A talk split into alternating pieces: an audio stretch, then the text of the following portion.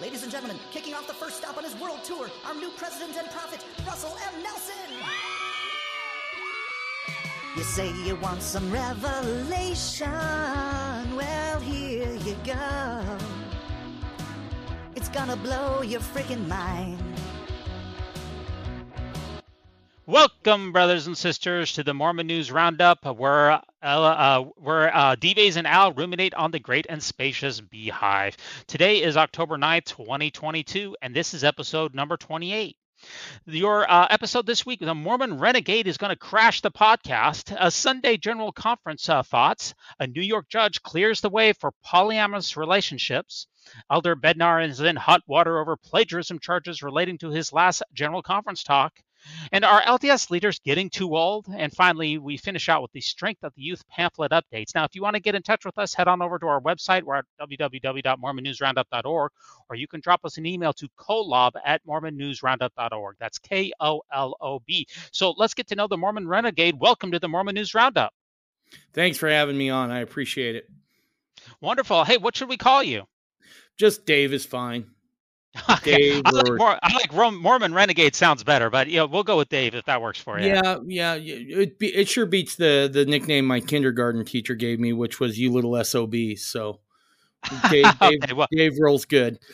I think we can do better than that. So, hey, I uh, what makes the uh, followers of Joseph Smith Jr. so interesting to you, uh, Dave? So, I think it's this idea of, at least for me, I'll speak for myself. I wasn't born a Mormon of any stripe. I wasn't a, a traditional uh, member of the LDS Church growing up. I wasn't a Mormon fundamentalist like I am now. I was simply uh, just kind of a non denominational guy. And one of the things that, I mean, my folks had some religion, but it was really, really uh, sparse. But I think for me, it was two things. One, and most importantly, my father passed when I was 13 and I had a lot of questions about what happens after you die, right? And I remember, uh, and it, uh, this uh, this um, pastor of of this certain church in the little town I uh, I came to age at uh, came to age of, and he uh, I remember he said, you know, unless your dad accepted Jesus Christ on his deathbed, he's lost. And uh, that started me searching. And and the thing that appealed to me about uh, Joseph Smith's teachings and the restored gospel was this idea that, you know, um, if you didn't get a chance to hear the gospel in this life, you would have that opportunity in the next. And that was a big, a big thing. It was offering salvation for my dad, essentially, right? There was still yeah, so you felt a you felt a resonance with Joseph Smith Jr., especially with the passing of Alvin, because that's when that yeah. question particularly came up. Yeah, and, and, that's that kind of reminds you know Joseph Smith. He was pondering when Alvin died, and supposedly a, a preacher said that uh, at Alvin's funeral that he wouldn't be going to heaven because he was not baptized. And a very similar thing happened to you in your life. Is that right? Absolutely. I wish I would have looked into Mormonism sooner. Uh, I had a lot of good friends who were LDS, and they were like, "Well, if you're investigating religion, you got to investigate ours, right?" And I was like, "No, because I don't think stopping drinking coffee is going to fix it." okay. Well, when, when did you start the Mormon Renegade podcast? Would have been back in April is when I would have started that podcast. Oh, um, oh, so just April was, of this year. You've been around for like uh, ten, uh, like eight or ten months or something. Yeah, that's it. Wow. Now, what do you hope to accomplish uh, with the Mormon Renegade podcast? You know, really, it's this idea of as Mormon fundamentalists, kind of making sure that we have a hand in telling our own story. Um, I didn't intend for it to do this, but as soon as I started the podcast, you had things like Under the Banner of Heaven come out, Keep Sweet and Obey, and those. It, it, not you did have some other folks out there like the Browns and the Dargers who I feel like did a pretty good job, but really, I mean, we we kind of as a fundamentalist community have allowed um, pop pop culture, modern culture to paint our story for us. And it, so just this idea of getting out there now and, and trying to tell our stories a little bit and you know make sure everyone knows that we aren't all associated with the FLDS church down in uh, Colorado City. Now, we have reviewed on the Mormon News Roundup every single last episode of Under the Banner of Heaven and also every all four episodes of Keep Sweet, Pray, and Obey. So if you're listening to this podcast, go back and listen to the Mormon News Roundup. We covered every one of those episodes. Now, Dave, what has been the reaction to your podcast? I have been amazed. I really have. What what has amazed me most, um, one is is just how starved uh, the fundamentalist community I think has felt in terms of I, you know um, having somebody talk about their beliefs and I shouldn't say their our beliefs and our our thoughts on the restored gospel. Um, because I don't think there was much. There was a few Facebook groups out there who did a tremendous job. There were authors, but nothing in the way of podcasting. So from the fundamentalist community, it's been fantastic. I mean, I've I've had a lot of folks reach out to me. Um, and the other thing is is um, just how many mainstream LDS folks have reached out to me and you know either thanked me or has have asked for more information on on certain old school Mormon uh, teachings that have been forgotten that are all of a sudden being brought up and, and things like under the banner of heaven or keep sweet and obey. And uh, I remember I received this really touching email from a member of the LDS church who had just sat down and had um, watched under the banner of heaven and really were shaken in their faith. And uh, I had an episode right after that came out where me and another gentleman sat down and went through not just under the banner of heaven, but also what blood atonement was, and you know how how it was interpreted, and some of its uh, um, repercussions of being taught and whatnot. And she said that in being able to hear that, it it it kind of saved her faith, and and she was able to go back to the LDS church and and and continue on in her faith. And and to me that was touching. And I didn't intend for it to be that way. Look, I started this thing because I think fundamentalists are cool, right? I like sitting down and talking with other people sure. and getting their stories. But one of the things I didn't see coming is what kind of impact it was having. And it's kind of taken on a life of its own now. And I've worked with mainstream members of the LDS church as as well as folks outside of Mormonism. I've had a lot of folks reach out to me um, one I can think of right off the top of my head was a Calvinist who reached out and we struck up a great friendship. So I think just getting the general public more aware of who we are, that we're all not sociopaths like under the banner of heaven, or we're not all Warren Jeffs, you know, backers, so to speak. I, I found it what it, very interesting what you said, Dave, in that you were trying to find uh, uh, provide a space for fundamentalists to tell their own story. And if you think about the Mormon podcasting world, there's an awful lot of uh, LDS centered ones, and then there's a lot of so-called ex-Mormon ones. But as far as fundamentalists telling their own stories, you may be the most popular fundamentalist podcaster out there. I don't think. See, the year of polygamy obviously it deals a lot with Mormon fundamentalism as well, but it's not being told from a fundamentalist perspective. It's really being told from an outsider's perspective. Would you agree with that? I, I think that's correct, and and I, I want to make sure that that I'm clear that that I don't think I'm trying not to paint just a rosy picture of fundamentalism either. Right? I know that there's some stuff in there that we have to deal with as a people. Um, I had on uh, Dr. Cristina Rosetti on one episode because she's a historian. Yeah, I listened to that. She's a historian. She is a um, scholar, and I feel like she does a really good job of, of showing the fundamentalist community both the good and the bad.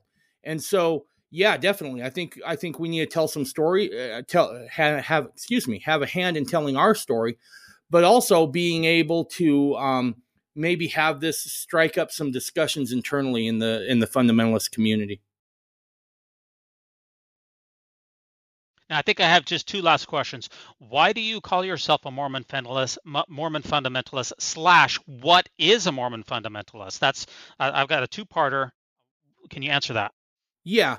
So let let's start with what is a Mormon fundamentalist, because I think that eh, because we're people, and this seems to be a, a people kind of a thing, we we tend to want to group folks just in one camp, right? Um, I, I think we can see the the problems with that in our political system, right? You either take all of the Republican Party's uh, platforms or you take none of them. And I think the same goes for religion, right? If if you're called a Mormon fundamentalist, well, the first thing that comes to mind is Warren Jeffs and prairie dresses and living in the desert. Um, so Sure. in, in defining what a fundamentalist is, I would say that it can vary based family to family or group to group, right?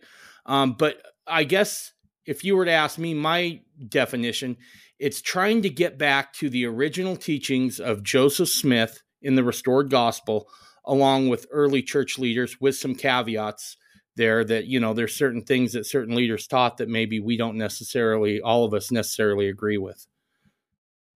Very well. Um, now, is there anything else you want to tell us about your personal life or religious background before we get into uh, this week's uh, Mormon news roundup?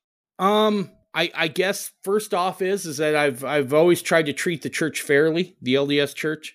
Um, a lot of fundamentalists come at the LDS church with a lot of hate and anger, and I'm not necessarily in that camp, right? I enjoyed my time in the LDS church. Um, I, I've often said I feel like the LDS church was the gateway drug to fundamentalist Mormonism. So I think so. Um, yeah. so I, I definitely loved my time in the LDS church, and uh, you know, I always want to give the church a, a, a fair shake, so to speak.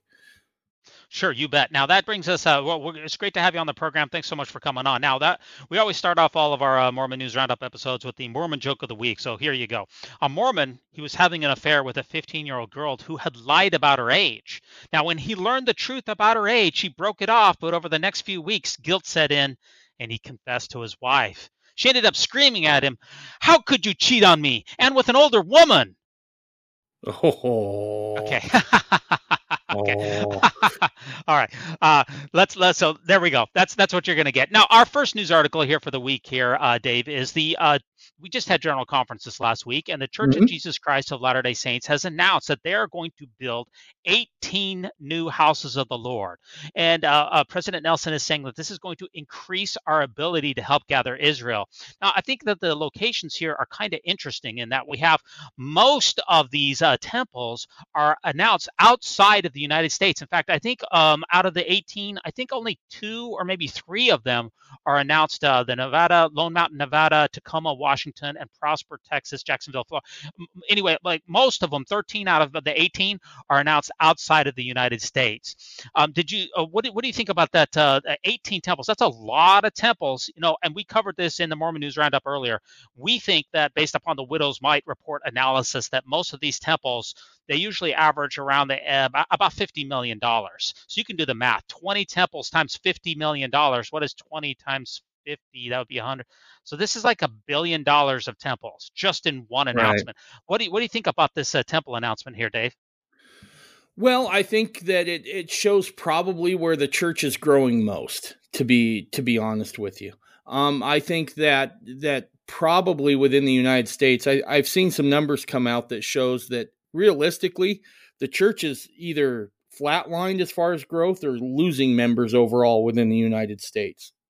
So where they're seeing this the the swelling of of membership is is in those other areas that that those temples are are announced in and i think it's also kind of a signal that that um where mormonism used to be simply a a a sect within america where the bulk of the membership was that's now not the case and so i think it's just showing that that there's a, a greater emphasis on this idea of them being a worldwide church Yeah, I mean, we discussed this before. When it comes to the growth within the United States, the LDS Church has not achieved what is called the replacement rate for the last uh, replacement uh, replacement rate. Um, I think that's the technical term of it. In other words, in the United States, more people are leaving the church than are joining it. The only reason that the church has not lost more members in the United States is because of inertia of LDS families. The average missionary over the last two years in the United States has only baptized per year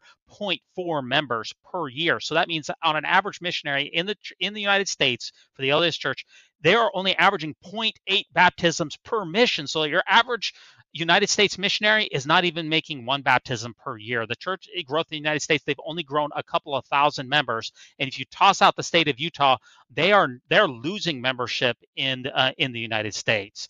Now, I, I, you did say that you thought that these temples were that where they were growing a lot, but I don't know. I take a look at like uh, Lone Mountain, Nevada. That's very close to Las Vegas. I mean, there's there's not a lot of church growth there. I mean, you're putting two Las Vegas temples next to each other. I don't know. So, it's hard for me to ex- explain that as far as the ones in the United States, I, I think what we can look at, especially with the one in Nevada, is, you know, it, it, I know it seems counterintuitive, but that's a hotbed of Mormonism down in the Vegas Henderson area, right? And so maybe just replacement rate alone um, dictates that. Now, I also think it's it's a fair point to make here that um, I don't think this is uniquely a Mormon problem, right? I think religion on the whole within the United States is is on a downward uh, trend at the moment. Um, I, if you don't mind, I would like to ask you why you think that is. Why why religion as a whole, specifically the LDS Church, is in decline. Well, that's interesting. We covered this. That's a great, good question, Dave. We covered this about it was about two months ago in U- Utah. From this last year, Utah religious participation rates dropped sharper this last year than any other state in the union in Utah. Okay, so religion cratered as far as people saying that it's religious. And I actually think that that is a testament to the sturdiness of the Latter day Saint faith in particular, because about two thirds of uh, Utahns are Mormons. It's taken longer for the secularization of, you know, the, at, uh, on, on a deeper level, you know, Europe, they became much more secular a long time ago, and the world is becoming more secular. It's taken a lot longer for that secularism to creep into Utah because of the sturdiness of the LDS faith. So I think it's a testament to that. You know, people when when you uh, let me just answer that one more thing. David Bednar was asked the same question at the uh, National Press Club briefing back in May, and we covered this on the Mormon News Roundup as well. He was asked a specific question. I think his answer was right on. He said that the reason that people are leaving religion is because they're not finding satisfying answers, and I couldn't agree with him more. If religion religion is supposed to answer the whys of life. Why am I here? What is my purpose? What I'm doing, and, and what am I supposed to be doing with my life? If religion can't answer those questions, people will not uh, will not you know will not be a part of religion. You know, I find that interesting because Mormonism, uh, you know what what we on the inside refer to as the restored gospel was set up to answer those questions, right? Those very same questions. And what what this is my own opinion. This is one critique, and and I feel like it's a fair critique of of the LDS Church is that in answering those questions, they obviously had set themselves up differently than traditional Christianity. And as time's gone on, it seemed like as Mormons, we've had kind of a um, religious envy, if you will, to be more like mainstream Christianity. Well, in doing that, you have to divorce or at least hide some of those old teachings that answered some of those questions. And and I, I my worry is is that in in not answering those questions and shying away from Mormon history, uh, we won't answer those questions, and the the LDS Church will continue to decline. Yeah, I, I agree with you 100%. What what I think it is is that see, I think you're right. What Mormonism was designed, it was saying we are going to be able to have the answers. We don't have to rely on ancient Stone Age myths that are printed in this book that may or may not be true. We can go to God, get divine answers and knowledge right now. So it sets it up as a different kind of paradigm. You know, if if someone's a garden variety Christian and you just ask them and you say, hey, you know, what do you think about a I don't know gay marriage? And they said, well, it's not in the Bible. We don't know. That makes a lot of sense to me. But if you ask a Mormon about that, they should be able to have the answer because we've got modern day revelation. But if you're not able to answer those questions satisfactorily, especially with the dynamic that you set up of saying we have special access to truth, that's a big problem. Absolutely. Yep. Okay. Now, our next article, speaking of David A. Bednar, as I referenced in that last one, was uh, from General Conference here. uh, Elder Bednar, this this is making national news. This was on religionnews.com, and this was released just a couple of days ago, October 6, 2022. Uh, elder, a former college president, may have plagiarized his general conference talk. Now, Elder David Bednar, a former BYU Idaho president, failed to tell listeners he was using material from an obscure religious teacher and other sources in his address. So they did side by side comparisons between his general conference talk and this other person's address, and there was a lot of plagiarism in there that seemed very evident. Now, a couple of days later, the you know the church reprints all of the talks on its uh, on the Church of Jesus Christ uh, newsroom page. They went back in about four days later and added all the citations in, added all the footnotes in, added all the quotes in, and basically fixed the talk. But naturally, people are having some question as to why it is that the original talk that no one knew that this was coming from a different source. Yeah, so a, a couple questions there. Um, and and again, I haven't read up as deeply on this as I should have, but it said may have he may have plagiarized from there. Are we certain that he did? Is it verbatim? Is it something that we feel is watertight? Well, what I would say, what I would say, first of all, is when you look at the talk now on the church's news page, there's no evidence of plagiarism at all there. Why? Because they put the quotes in where they were supposed to, and they put the citations okay. in when they're supposed to. So right now, as it stands, if you look at it, he did not plagiarize. So okay. he has a clean bill of health. The only the only issue is is that you're giving a general conference talk and if a lot of it is coming from another source, most people would say, hey, and these ideas are coming from so and so because you can't see the footnotes and the quotations in a general conference talk. As a listener, you're listening to it, you don't have access to those footnotes or those quotes. So typically, if a, if a significant portion or even, um, you know, if a portion of your talk came from somewhere else, you would want to reference those materials. And also, the, the problem here is that when it was released on the church's webpage right away, there were no quotes, there were no citations, there was nothing there until until people started calling him out on it. Then four days later, they put the quotation marks back in. So it doesn't look good. That's all I'm trying to no, tell you. Yeah, no, that that definitely has has some issues there. And and as we talked earlier before, um, he should have known, right? Because he was a college prof- uh, president of a college university, right? Yeah. So, so yeah, you would have thought that that even even if he was up there and and whatnot, and maybe it wasn't on the teleprompter that he would have been reminded, hey, to even if he couldn't remember the name, to quote a you know Christian theologian or whatever, just make sure that you reference that to somebody else and not yourself. Should have been the way to to, to go about that, definitely. Yeah, and like I, we were talking before, look, if this was Elder, uh, you know, who's the used car salesman, uh, Elder uh, Ballard, if this was Elder Ballard and he didn't have the proper citations or the proper footnotes or he didn't follow the proper precedents for citing thing, honestly, I feel like I could look past that because, yeah, he's just a used car salesman. Elder Bednar's got a PhD. I think it's from Purdue, uh, as I recall. He's got a PhD. He was a dean at the University of Arkansas for a number of years. Then he was a college president. If anyone should know better, it should be Elder Bednar. Right. Now, if when he published it on the church's news page, if they had left off, look, Jana Riess said, I just saw the original. There, it doesn't resolve the problem of quoting verbatim without quotation marks, but it's better than nothing. If he released it to the church and they forgot the quotation marks, forgot the citations, and they just fouled it all up and there's a logical explanation, then just let us know. But people, right. I think, deserve to know um, if if you make a foul up, I think people deserve to know what's going on, and people are, are right to ask questions about this. Well, absolutely, and and let's be honest, one the church has never been real good about you know just coming out and saying, you know what, we screwed this one up. You know, we we hosed this. It's always been a series of of uh, kind of backtracking and then hoping everybody forgets about it. Well, if you also think back to Joseph Smith, Joseph Smith liked to take things from his milieu and he would, you know, he would take them, he would repurpose them, and he would put them into his doctrines. He didn't always cite the sources that he was from. For instance, the Joseph Smith translation we know now is based a lot on the Adam Clarke commentary that uh, was available to Joseph Smith. That's been proven without question. He didn't cite Adam Clarke. So it's kind of like we have a history in the church of not necessarily citing other sources, of just saying, hey, this is from us now. So I don't know. Elder Bednar, he seems like he's in good company. well, uh, I think there's look without having done a ton of research i have i have heard that criticism of the joseph smith translation um, there's some also some pretty glaring evidence that to the contrary on that and i'd love to have a further in-depth conversation on that but I, I don't think it's as cut and dry as that.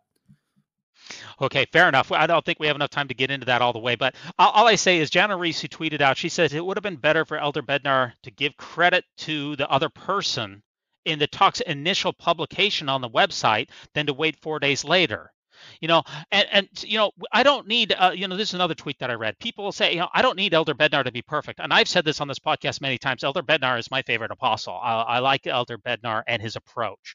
Um, i don't and this is from uh, calvin burke tweeted this out. He said listen i don't need elder bednar to be perfect. I just need him to be honest. And if invoking a trumpian response to his conference talk plagiarism just means folks will ask well if i can't trust elder bednar to be honest about his conference talk how can i trust him to be honest about his testimony And that to me seems like a fair criticism. Yes. Yeah, I, I think I think that it's a fair criticism that he didn't put it in quotation marks. I would always be a little bit hesitant about quoting from Calvin J. Burke just because if you follow him on Twitter, he's definitely got an axe to grind. It's not like you're getting you're getting a unbiased opinion, right? You're not going to get a fair opinion there. Uh, oh, okay, uh, maybe we uh, we probably won't get a fair opinion from at fake LDS newsroom either. But I no, like their tweet. No, we won't. we uh, I like their tweet. Though. I just want to share that. It says whether by mine own voice or by the voice of my servants or by the voice of my servants plagiarizing my other servants, it is the same.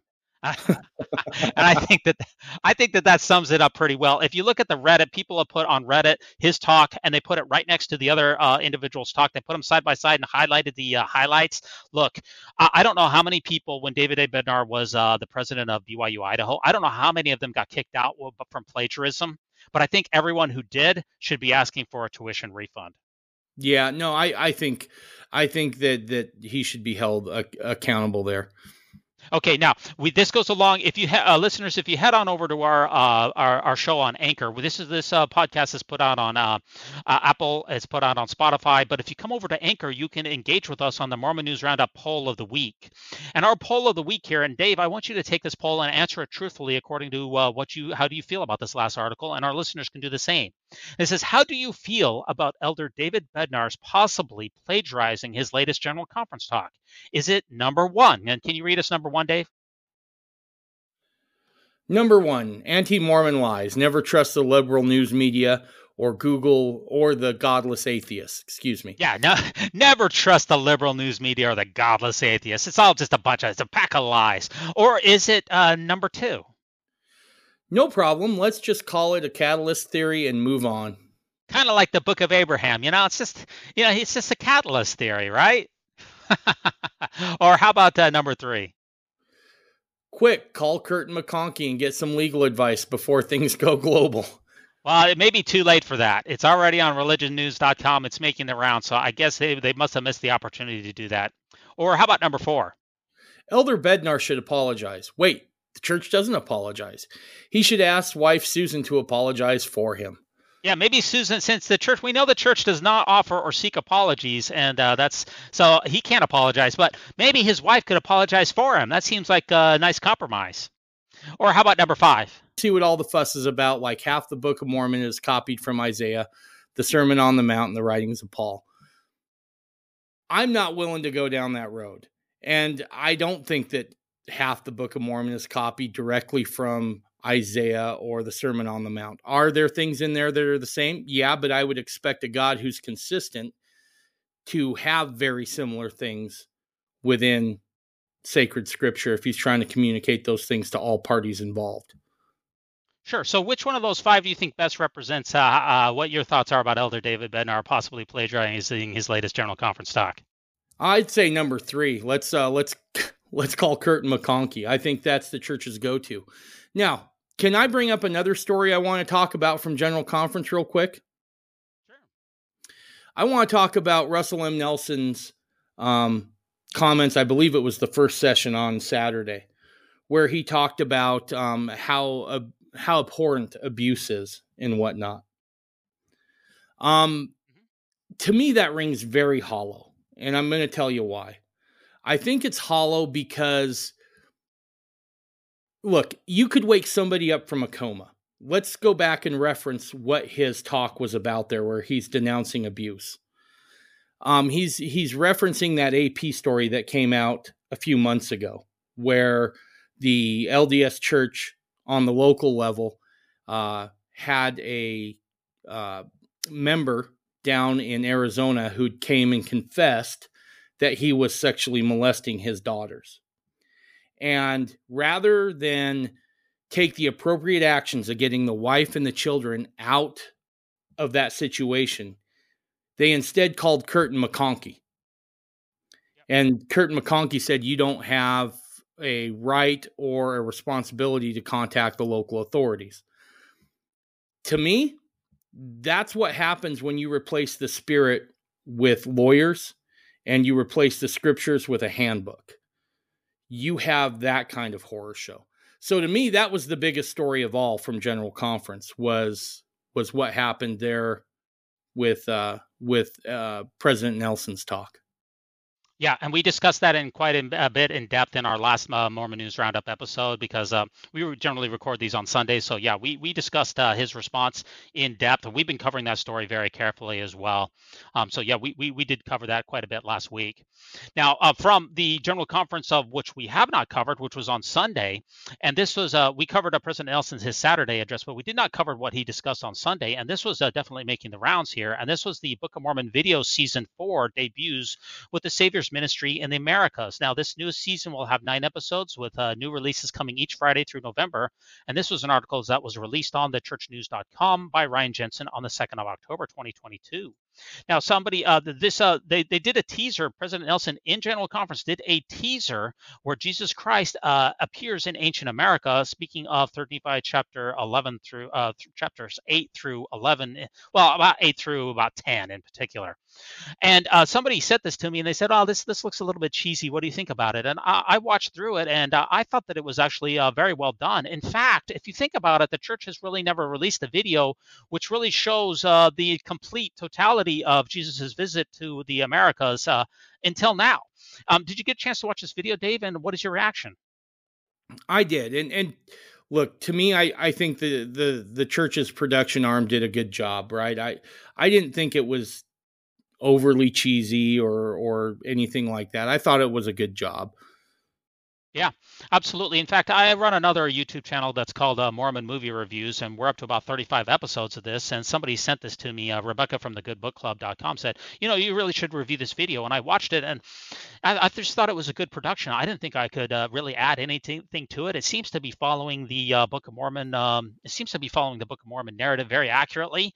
Um, it's showing some mystical aspects without being uh, overly uh, I don't know what you would want to say, but without being overly dramatic. And um, I don't think it was too cheesy. I think it was a, I think it was a nice touch. I think it was well done, and I think it's going to go down um, as far as President Nelson's legacy.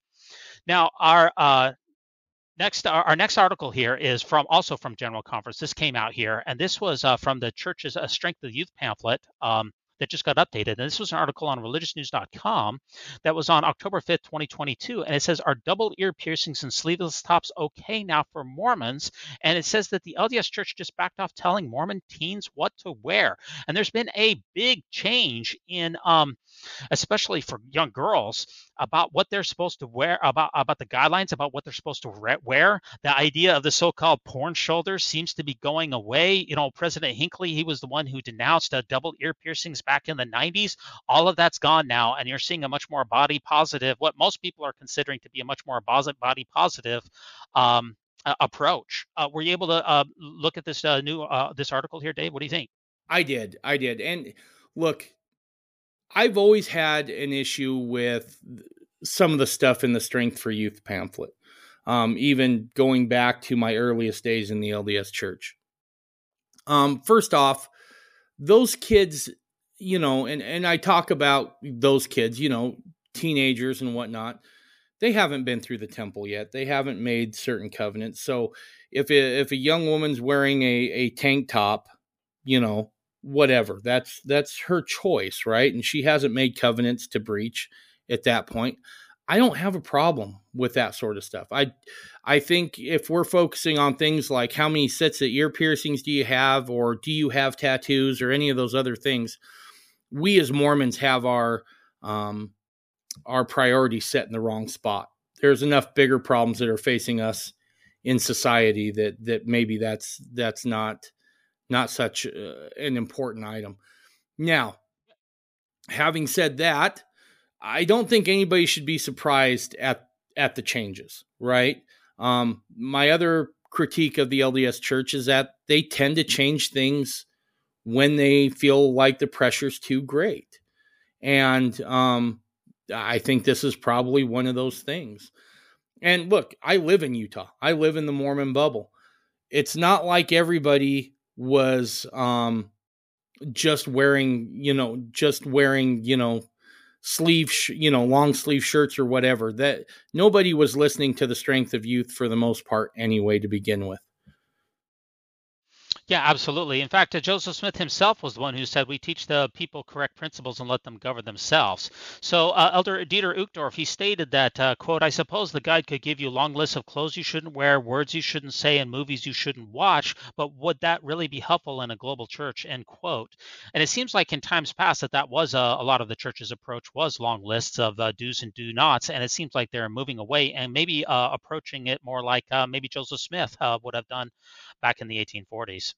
I think you can definitely see it being a step away from from uh, uh, co- uh, being correlated, so to speak. Uh, there there was a there was a time within the LDS Church history that there was no such thing as as correlation, right? Um, there's a couple of very interesting LDS churches here in Utah that uh, you know you can see were were built by people who'd raised the money themselves and built it themselves, and it wasn't the cookie cutter buildings that we see. And so this this uh, I think that's trying to move away from from that correlation a little bit. Yeah, I mean, if you look back even 20 years ago for the strength of the youth, it used to say no shorts or skirts, no right. shirts that don't cover the stomach, no tight clothing, no tattoos, no body piercing. For girls, no shoulder showing. For girls, nothing low cut in the back and the front. All that's gone now. Right. So a lot of people are saying, "Hallelujah! It's about time." So um, I think it's a nice step forward, um, and I think that the church is uh, moving in the right direction. Now, however, now, you know, I, I do want to, you know, maybe say this that that I am a fan of an idea of being somewhat modest, but again, it shouldn't be shouldn't be something that's mandated from the top. You would hope that if that's something that you believe as a Latter Day Saint, that that's coming from home. Yeah, in fact, I, I just saw an article a couple of weeks ago from a Utah Valley High School in which 60 girls were kicked out of their homecoming dances for quote unquote immodest dresses. 60 girls. Now, I know that's uh, obviously it's just a high school and it's not run by the church, but that church culture can be very, very strong. And uh, if 60 girls are getting kicked out, that seems like a, a lot to me. This uh, the so-called purity culture can really, um, it's really, it can really have some uh, bad consequences in it. And I think the first strength of the youth pamphlet update, I think it's a really nice step in the right direction. So I want to give the church, I always like to give the church mega kudos whenever I can. I don't have a problem now, with with young people trying to stay pure or whatever, or, or abstain abstaining from sex until you know after marriage i think that's a good thing. The thing i would say is how's it being presented right? Again those are conversations that should be happening at home where mom and dad can help instill um, uh, you know their values but also you make sure that that they're passing along to their young people um, a sense of confidence and self-worth yeah, makes a lot of sense to me, especially since I've got four children myself. Now, our next article here is from uh, uh, Fox13Now.com, and this was just released on uh, uh October 4th by Spencer Joseph. And the title of the article is "Is LDS Church Culture Under Attack?" And this is uh, they're talking about the recent chants at the BYU Oregon game. We're also talking about several documentaries recently, everything from "Keep Sweet, Pray and Obey" to "Mormon No More" to "Under the Banner of Heaven," that all seem to be very, very critical of the church. We're also seeing a lot, a lot of vandalism of uh, the church, both in St. George. A couple of uh, um, in the last year, three chapels were burned to the ground in St. George, over 1.3 million dollars worth of damage, and also along the Wasatch Front, especially uh, specifically in Sandy, there was a rash after the AP sex abuse scandal of people vandalizing uh, LDS church chapels in particular, and uh, they're saying, you know, is there a concerted effort here? Is LDS church culture under attack? Uh, is it, Dave? Well, I think it absolutely is. I don't. I don't think there's any way that that you can look at those and not see that it's under attack. Um, I think this is where, where I think that yeah, it's under attack. I don't think it's uh, necessarily a a an exclusively Mormon issue though either. I mean, I think we've seen this coming for quite a while, right? If we look at what happened during um, you know, the the George Floyd riots and whatever, and that was horrible. That cop deserves to go to jail for the rest of his life. But there was a certain amount of leniency that was given at destroying property, setting things on fire, that sort of thing. So this isn't uh, exclusively a Mormon problem. I think this is a problem with Western society in general. Yeah, religion. And, uh, you think uh, that religion is under attack in general? I do. I do. I think religion's under attack. I think, um, you know, traditional uh, institutions are under attack. Um, I, I, feel like we're we're moving into a different a different time, so to speak. And yeah, and we I, cover. Oh, yeah, and I ahead, feel sorry. like that cer- certain aspects of that old society have to go. You know, are, are being targeted to go away so they can be replaced with something different. Yeah, we covered this in our last episode of the Mormon News Roundup that a father had just uh, assaulted his son for not going on an LDS mission, and he was just uh, he was just arrested and he was uh, convicted for that. That was not the type of thing. I don't think I, I don't remember reading anything like that in the past. It seems like you know the people's willingness to attack others based on their religion, it could be on the increase. We covered a couple of months ago that some um, uh, Mormon missionaries on the East Coast that they had their car uh, burned uh, burnt completely burned out by somebody who put a flaming rag into their gas tank. You know that that, was uh, you know I was a Mormon missionary in the East Coast. That never happened to anybody while I was a missionary. So yeah, we're definitely seeing a lot of uh, anti-religious sentiment, and the AP sex abuse story is certainly not helping on that. But the question, I think it's a larger question. Yes, there's some one-offs that certainly some people are taking things uh, uh into their own hands, and they're they can be delusional. The guy in St. George who burned down the three chapels, uh, you know, he's probably not mentally co- uh, competent. He's actually he's probably crazy. So it, you know, certain people do attack the church and religion in general, but is it a wider phenomenon? Is this something that is, um, you know, different than what we've seen in the past, or is it just more than the more of the same? What do you think? Well, it depends on how far back you want to go, right? I mean, look, certainly within uh, the later part of the the the 1900s, and certainly up to this point in the in the well, up until about maybe four or five years ago into the 2000s, we hadn't seen it.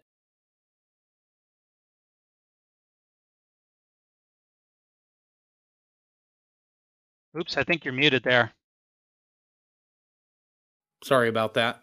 Sorry. Um, we, you know, it, we can go back to certain parts of church history where we can see that we were under attack before, right? Go back to the Missouri period, the Kirtland period. You know, so is is this simply another flare up? I, I don't think it is. I think that what we're looking at is is probably a little more um, pointed. The other thing was is that for the most part, the the Mormonism and the LDS Church in general was uh, kind of protected here in Utah a little bit, or at least isolated from it. And I don't think that's necessarily the case now. Yeah, because it, you know the ability to uh, reach out, and everyone is global these days. So it used to be that if you wanted to criticize the church and um, you know confront the members, that you would really have to, you know, be where the members are. Now anyone across the world can um, be a critic, right? Well, yeah, and and look, I'm all for criticism. I'm all for, for you know free speech. If the church has screw, screwed up, if Mormonism has screwed up, let's have a conversation about it. My the thing I worry about the most is the burning of the buildings, the putting people's lives in danger, right?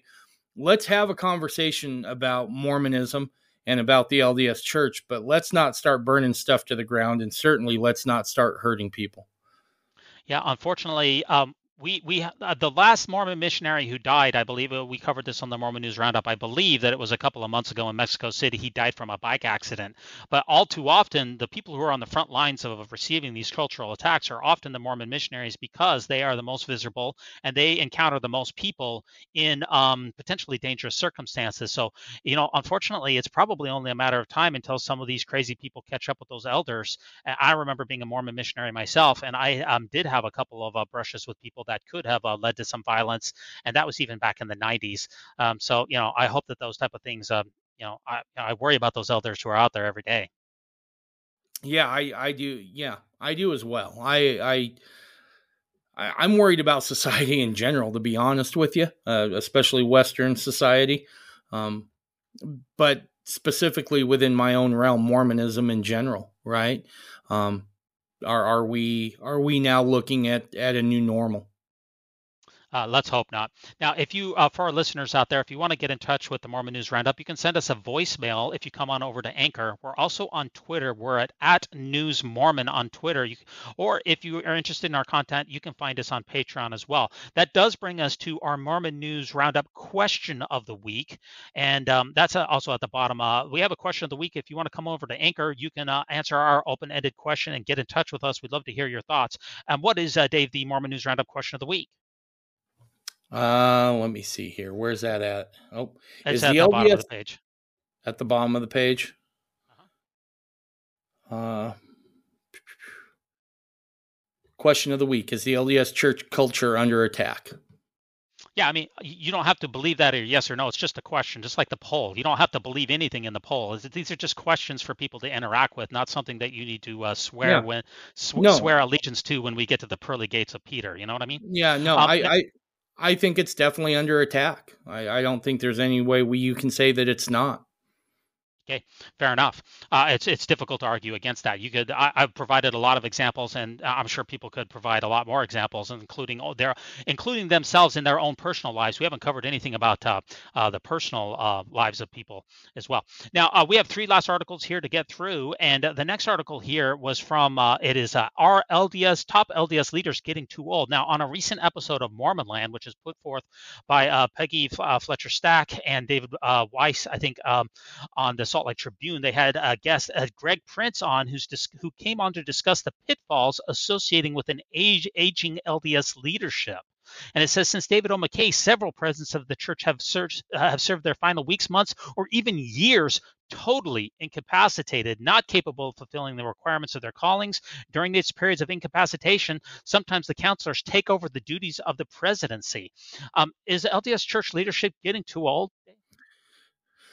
I don't think it's a question of age. Um, what I will say is that if you go back and you look at what Joseph Smith had attempted to do with the quorum of the twelve apostles, he he definitely rolled the the work of the kingdom of God onto their shoulders, right?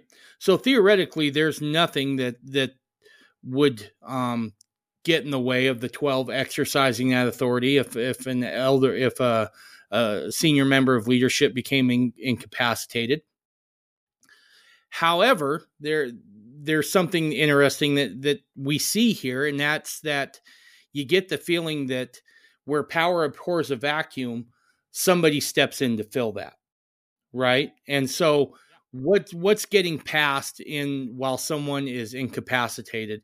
Uh, you and I spoke earlier about when when Monson became incapacitated, right?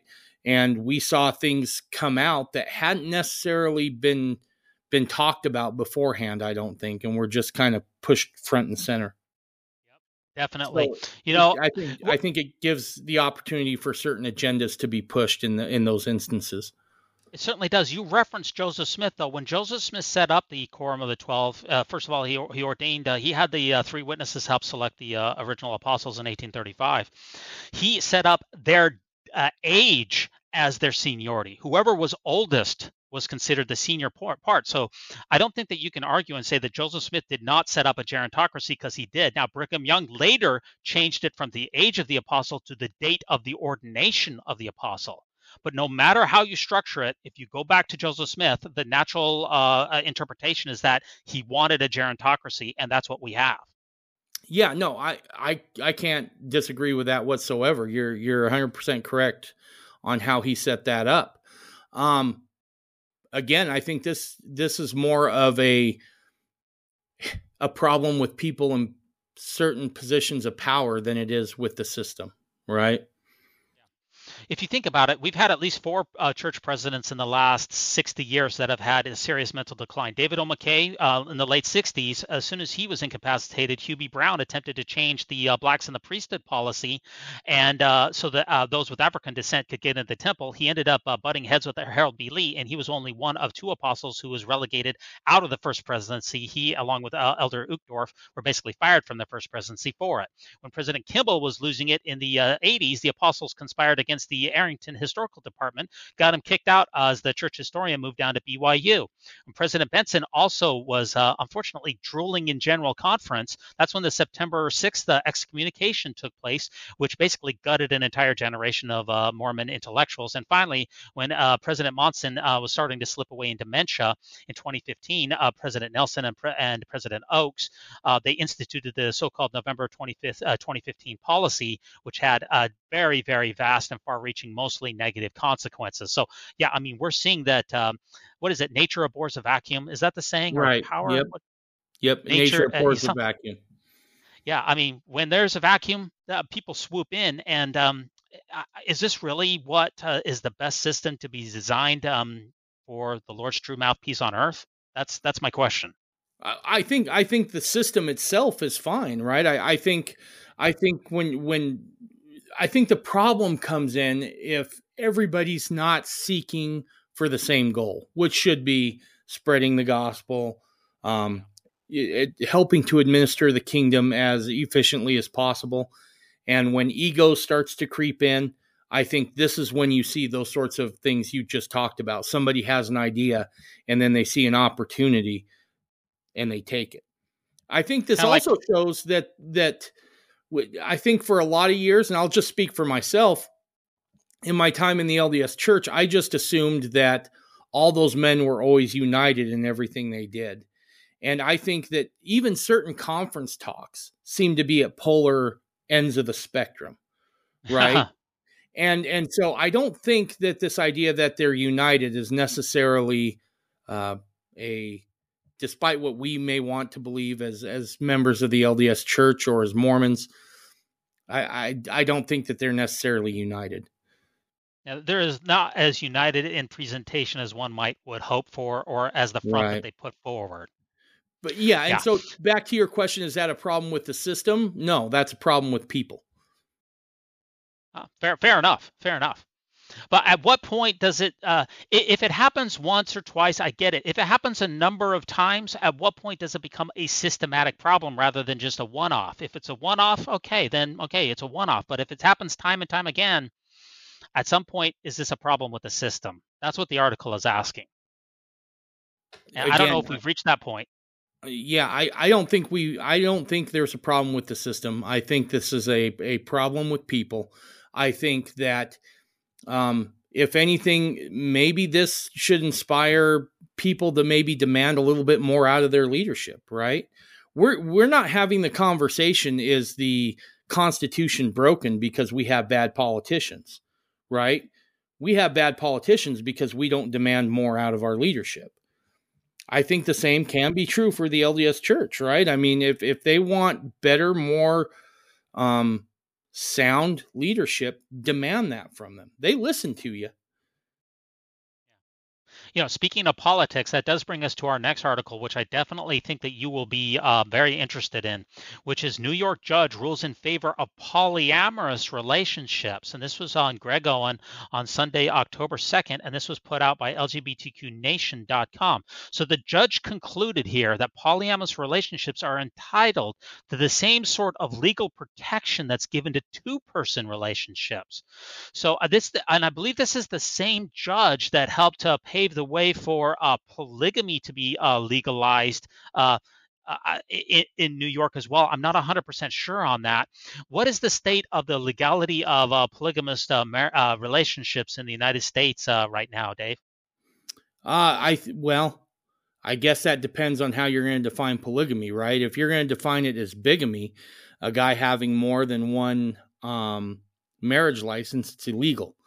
Um, so that that is illegal. Now, as far as a living arrangement where you're living with a you know two wives, I I think that that's you know pretty much at this point, if it's not completely legal, it is uh, it, it's at least not prosecuted, right? Because if they're going to prosecute you for illegal cohabitation as a polygamist, they now have to go prosecute anybody who's living together who's not married and in illegal cohabitation. Right, that could be that could be BYU students at uh, off-campus housing, so it doesn't really work. But we're seeing, uh, you know, this this is. I wonder if do you think that this is going to have uh, more far-reaching ramifications? Because we had three individuals here. Uh, what are their names? Their names were O'Neill, um, uh, Scott Anderson, Marcus O'Neill, and also uh, Robert Romano. And they say, well, we're three people who are living together. We want to be married, just like everyone else is. And this judge is saying, hey, you know, we're going to let this go forward because he, the judge here, he doesn't see a difference between a marriage of two people and a marriage of three people. For the judge, what's the difference? If they want to make a get into a binding relationship, why does the state have to have a vested interest and say that this is not uh, proper? So you and I talked about this a little earlier on, um, and th- I, I've got mixed feelings on this. One, the libertarian in me wants to get um, the government out of marriage entirely, right? However, there is a certain safety in if you're going to marry more than one woman in in this, you know, in speaking from a Mormon perspective, if it's legal, you're at least on the hook for child support, right? There's been a lot, you know, there's been, uh, uh, you know, more than a handful of men who had um, a bunch of kids with different women and then just bailed and didn't pay child support. Um, I, I feel like this is a this could be a good thing, right? If if if a man wants to have more than one wife and a larger family, well, he better be able to support them. And let's let's also, I think that by full legalization, you get polygamy out of the shadows where a lot of nasty things can can happen. Um, so I I don't know. I tend to be on the side of yeah, just make it legal. Yeah, I think uh, I think there's a lot of hesitation for that because in, in I think the concept of polygamy that there's absolutely nothing wrong with it on a conceptual level whatsoever. There's absolutely no reason that it cannot be legal. The reason that I think that people are hesitate that hesitate to legalize polygamy, and particular judges, is because in almost every application of it, it has led to issues. Take the FLDS, take um, uh, some of the other offshoots and other branches. A lot of times, men in particular end up getting in, uh, get, you know, gaining a lot of power. Women end up in terrible situations. There ends up being child abuse. There ends up being, uh, you know, rampant abuse of uh, federal uh, programs like the SNAP program, like welfare programs and other things. So every time that you try to implement it, every time I believe in the United States, every time that it's been implemented, it hasn't gone so well. So that's, I think, the reason that people are, that judges like this are not wanting to uh, swear off on it, when in reality, there's nothing conceptually wrong with it at all. Well, I think, let's use the FLDS as an example here, right? I think that that, I think the reason all that nasty stuff happened down there, that that horror show that Warren Jeffs oversaw, that happened because they had been marginalized, marginalized and pushed into the shadows, right? That was a people who dealt with the societal scars of the Short Creek raid, right? Where now you could have a tyrant come up and say, see, they're coming for your kids, but if you listen to me, I'll keep you all safe. Right? I see. So I see. you push so think, them into the shadows, right? By by by making it illegal and not just illegal, uh, but ah. we will par- prosecute you for it. You pushed them into the shadows and you push them into the waiting arms of a dictator a tyrant. Now, had that been legal and out in the open, and a woman could have gone to her the local authorities and say, I'm being abused or my children are being abused, and know that she's not in danger of her losing her kids, all of a sudden the sun lights out on on that and sunlight's the best disinfectant so by making this legal i think you're going to have i think it's a way where you're going to see less abuse. You're going to have fathers being on the hook for the kids that they have. And also, when abuse does happen, the woman in the relationship or the party being abused can feel safer going to the authorities because they're going to feel like they don't have to explain their marital situation.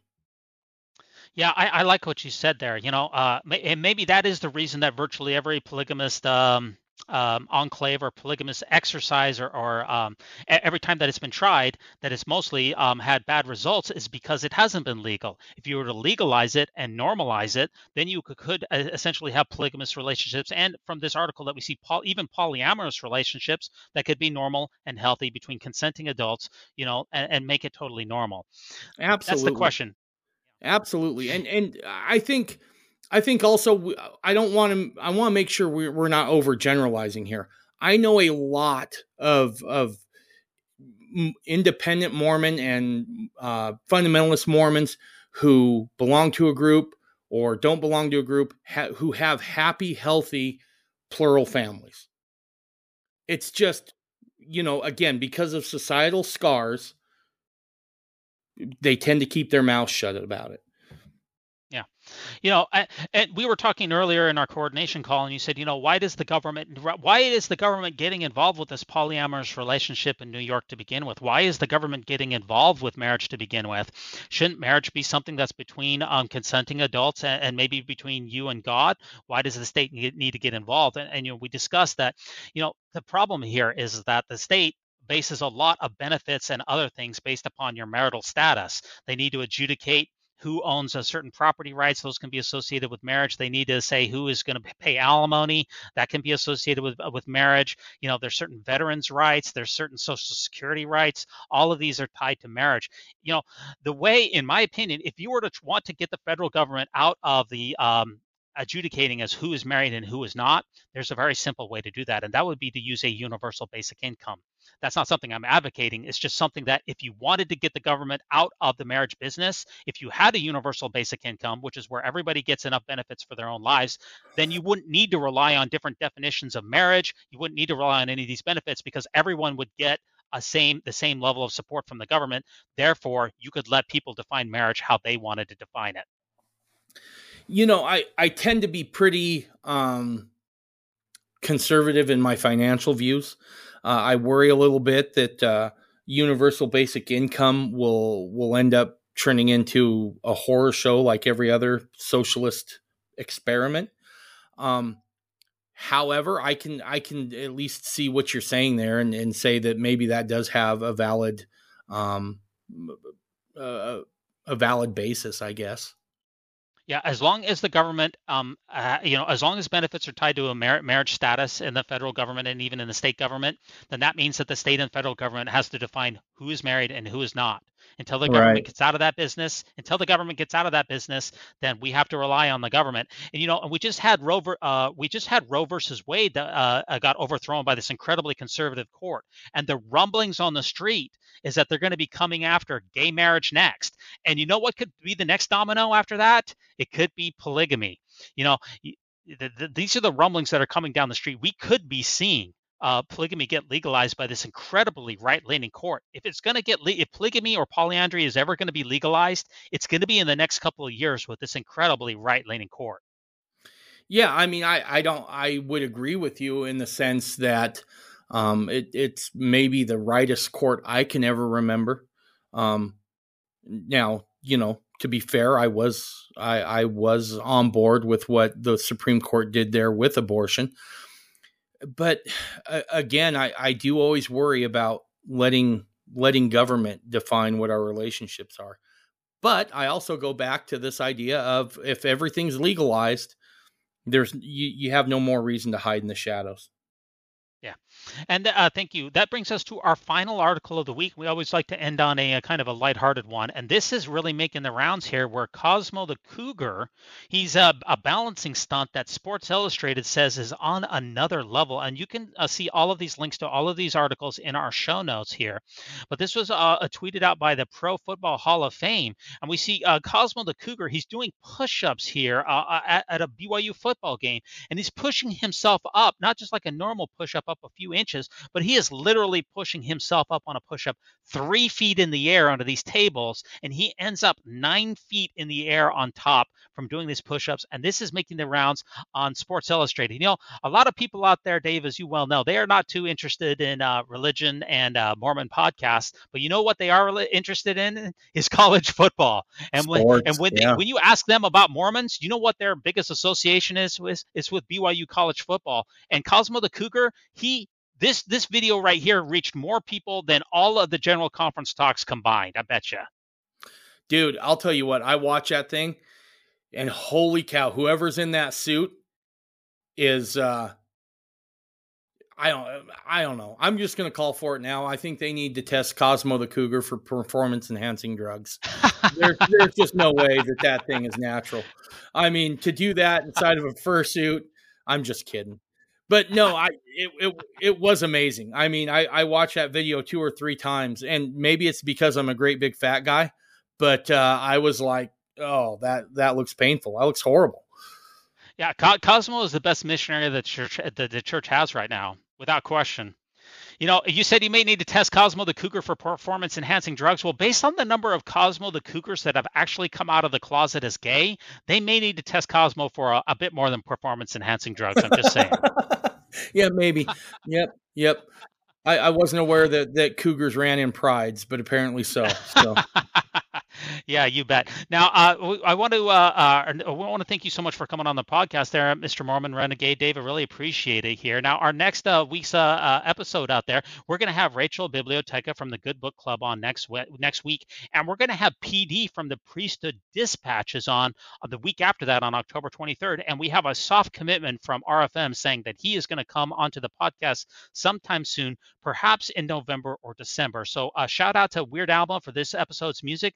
Thanks so much, uh, Dave, for ruminating with me on the great and spacious beehive. And remember, remember, no unhallowed hand can stop this podcast from progressing.